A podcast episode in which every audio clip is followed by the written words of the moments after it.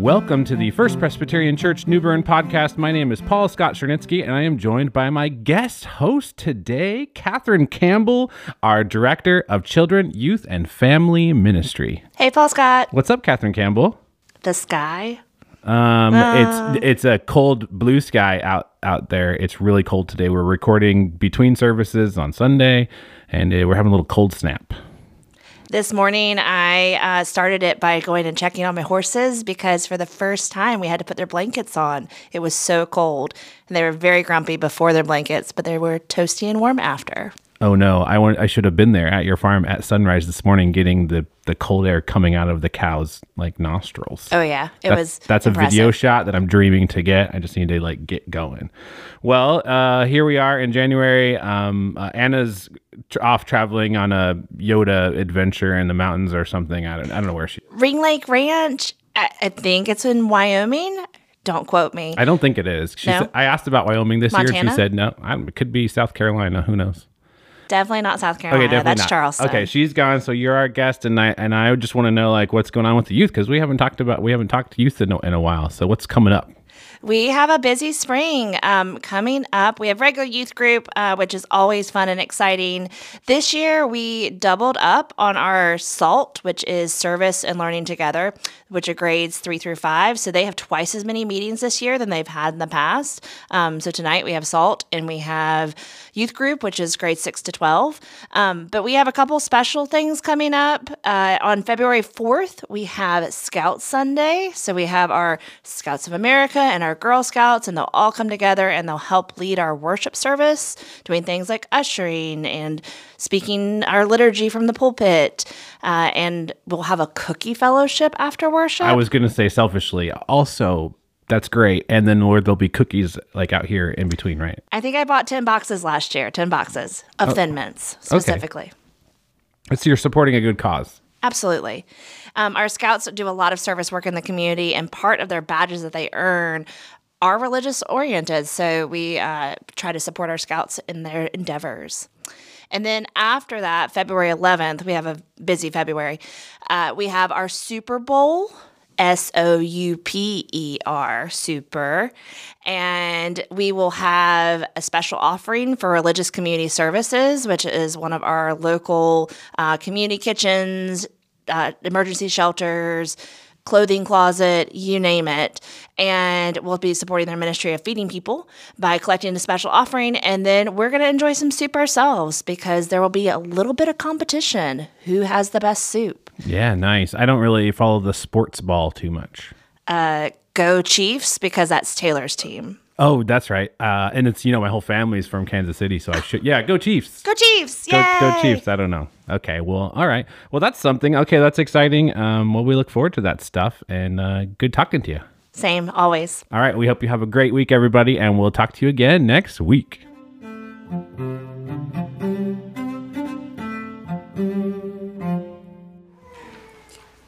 Our gospel reading for this morning comes from Mark's gospel. We're in the first chapter, reading from verses fourteen through twenty. You can follow along in your pew Bibles in the New Testament section, if you would like, on page thirty-five. These words that I will read are an updated version of the text that you have in front of you. Listen for God's word for God's people this morning. As Jesus passed along the Sea of Galilee, he saw Simon and his brother Andrew casting a net into the sea, for they were fishers. And Jesus said to them, "Follow me, and I will make you fishers of people." And immediately they left their nets, and they followed him. As Jesus went a little farther, he saw James, son of Zebedee, and his brother John, who were in their boat mending their nets. Immediately Jesus called them, and they left their father Zebedee in the boat with the hired men, and they followed him. Friends, this is the word of the Lord. Thanks be to God. I want to let you in on a story of a young man named Andrew Forstoffel. Andrew grew up in Chadds Ford, Pennsylvania. He graduated from college with no sense of what to do next. His four years at Middlebury College, he said, had confused him even more than he was before, and he left that well-made path his parents had afforded him because he said it wasn't satisfying. A millennial from suburbia, Andrew lamented that he didn't even know his closest neighbors. Everyone seemed so anonymous to everyone else. Everyone lived close to one another, but they were too busy working or entertaining themselves to connect with each other. So Andrew wanted to see more. He wanted to know more. He wanted to meet people.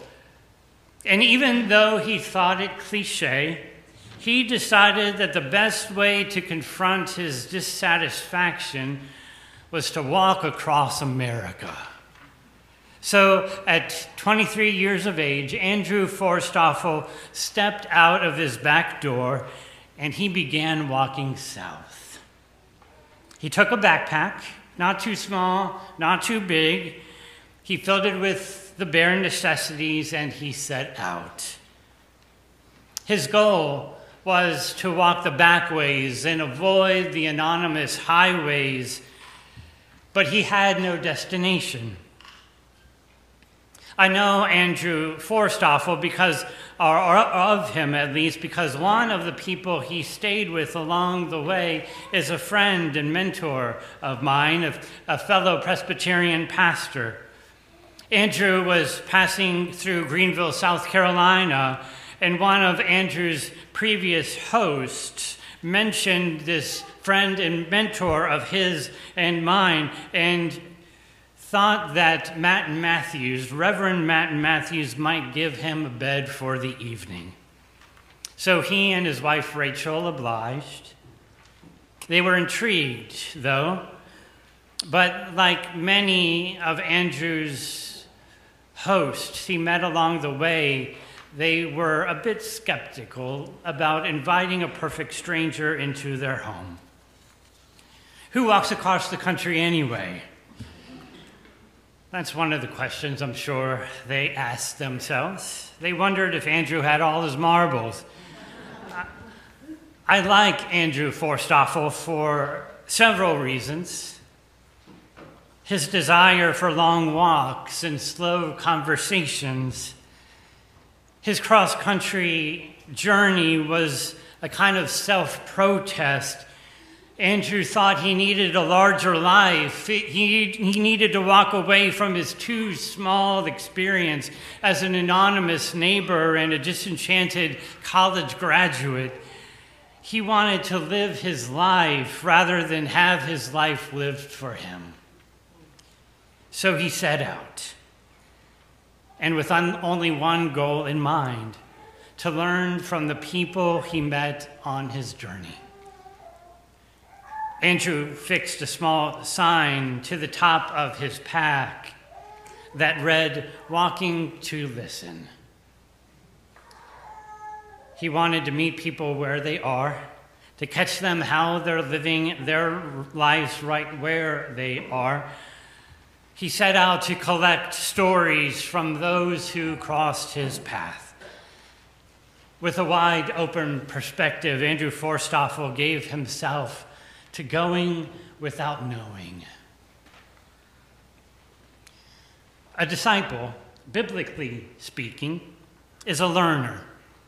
Not a learner in the academic sense, but someone in a living, walking, growing relationship with another human being.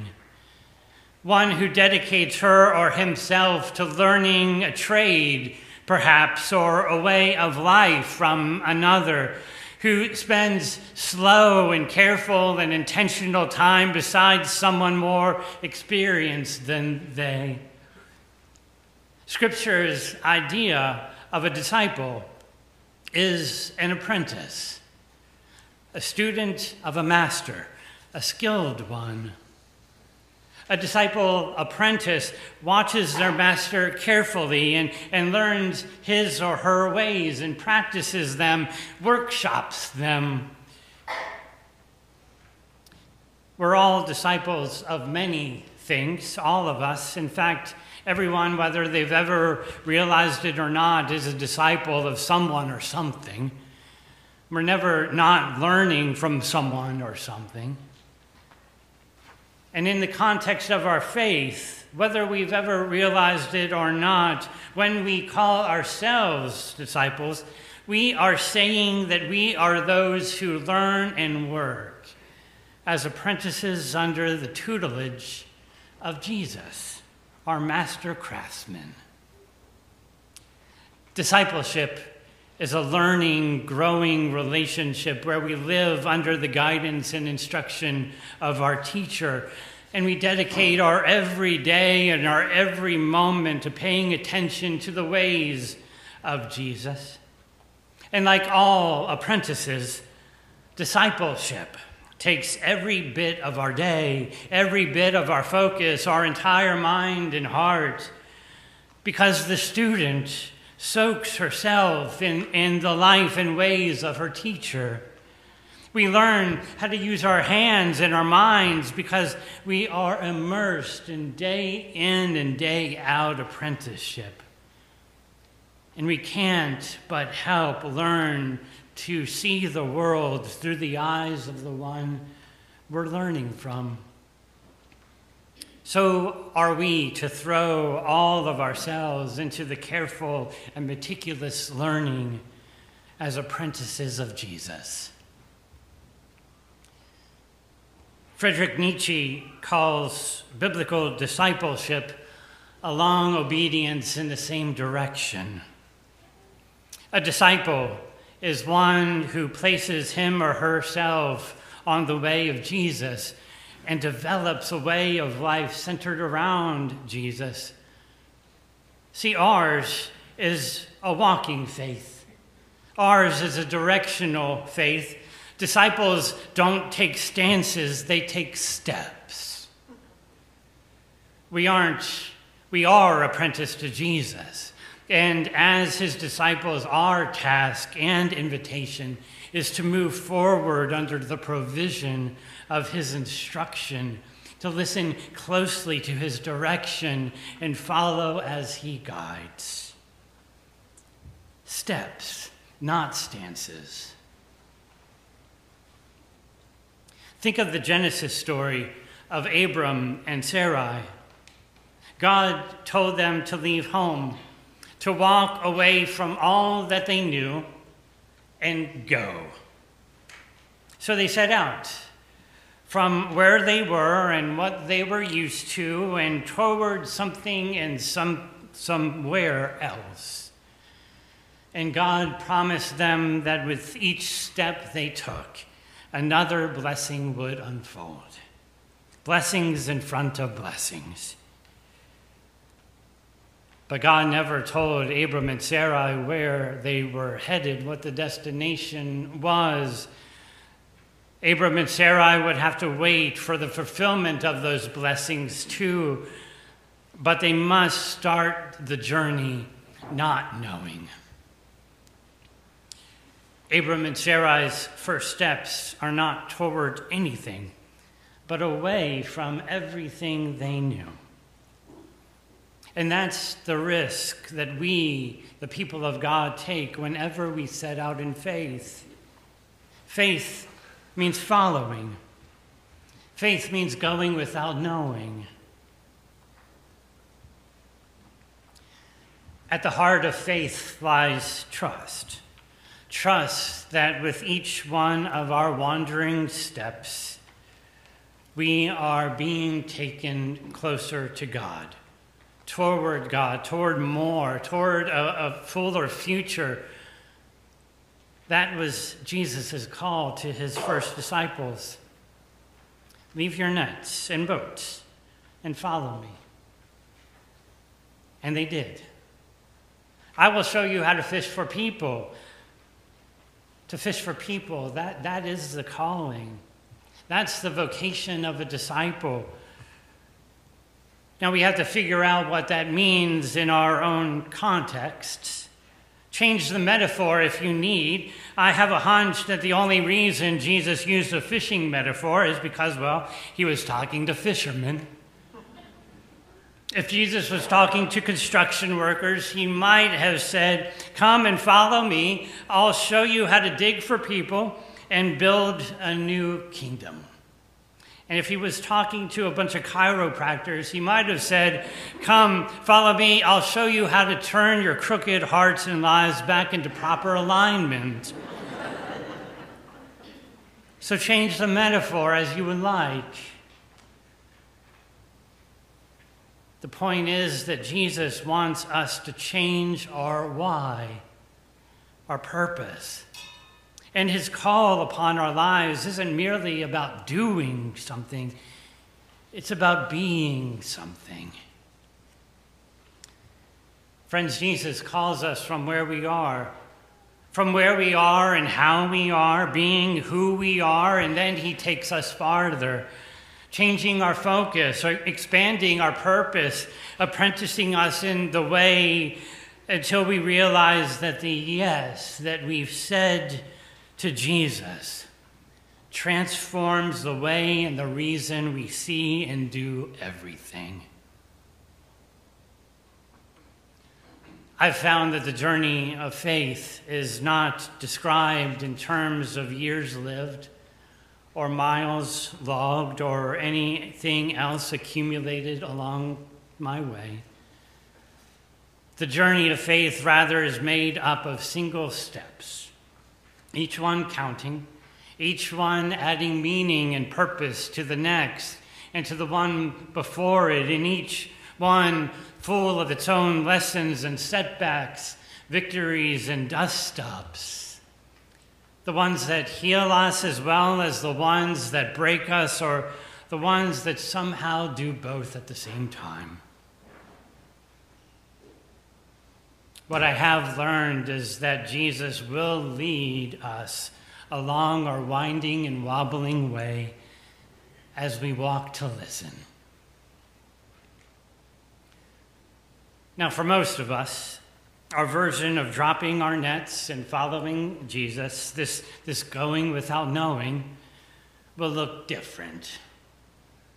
Most of us aren't meant to walk away from our lives as we know them. But we do come and go, don't we? We leave and, and we arrive in so many senses of those words. So maybe it's not so much that we're called to relocate or, or change jobs or switch around the particulars of our life at all, but are called to reconsider the purpose and meaning of what our lives are made of and to re-examine the why behind it all, in light of Christ's walk or call to walk along with him. I wonder if our call to be disciples of Jesus means dropping the nets we're caught up in, all those heavy things we drag around with us that only ensnare us, entangle us, all those small things that take up way too much of our time and attention, and distract us from seeing how Jesus is always approaching us, saying, "Leave it behind and come follow me." Perhaps it's that we need to get out of our own way. It could be that some of us are trapped inside nets of our own making, and we need to be unwound from them. It could be that dropping our nets and following Jesus means leaving behind all of those fears that have kept us stuck in place for way too long. Maybe the call to drop our nets means getting untangled from the noise of the world and our preoccupations with everything out there that's meant to make less of us, everything that, that compromises our belovedness and distracts us from God's purposes for us, so we can be more receptive to the voice of Jesus. It could be that going without knowing means getting out of our own way so that Jesus can become our way. And that's not a bad prayer. What if before we rolled out of bed in the morning, we prayed a prayer like that? Jesus, become my way today. Jesus, become my way today. That is not the prayer of a casual follower or a sightseer or a spiritual tourist.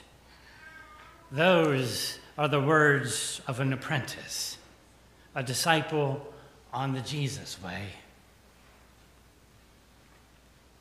May we be caught up in the Jesus vocation, this slow apprenticeship in holiness, this long obedience in the same direction, this going without knowing. All praises to the one who made it all and finds it beautiful. Alleluia. Amen.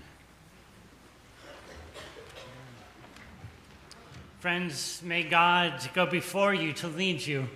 May God go behind you to protect you. May God go beneath you to support you. May God go beside you to befriend you. And all along this disciple's way, do not be afraid. Go in peace to love and serve the Lord.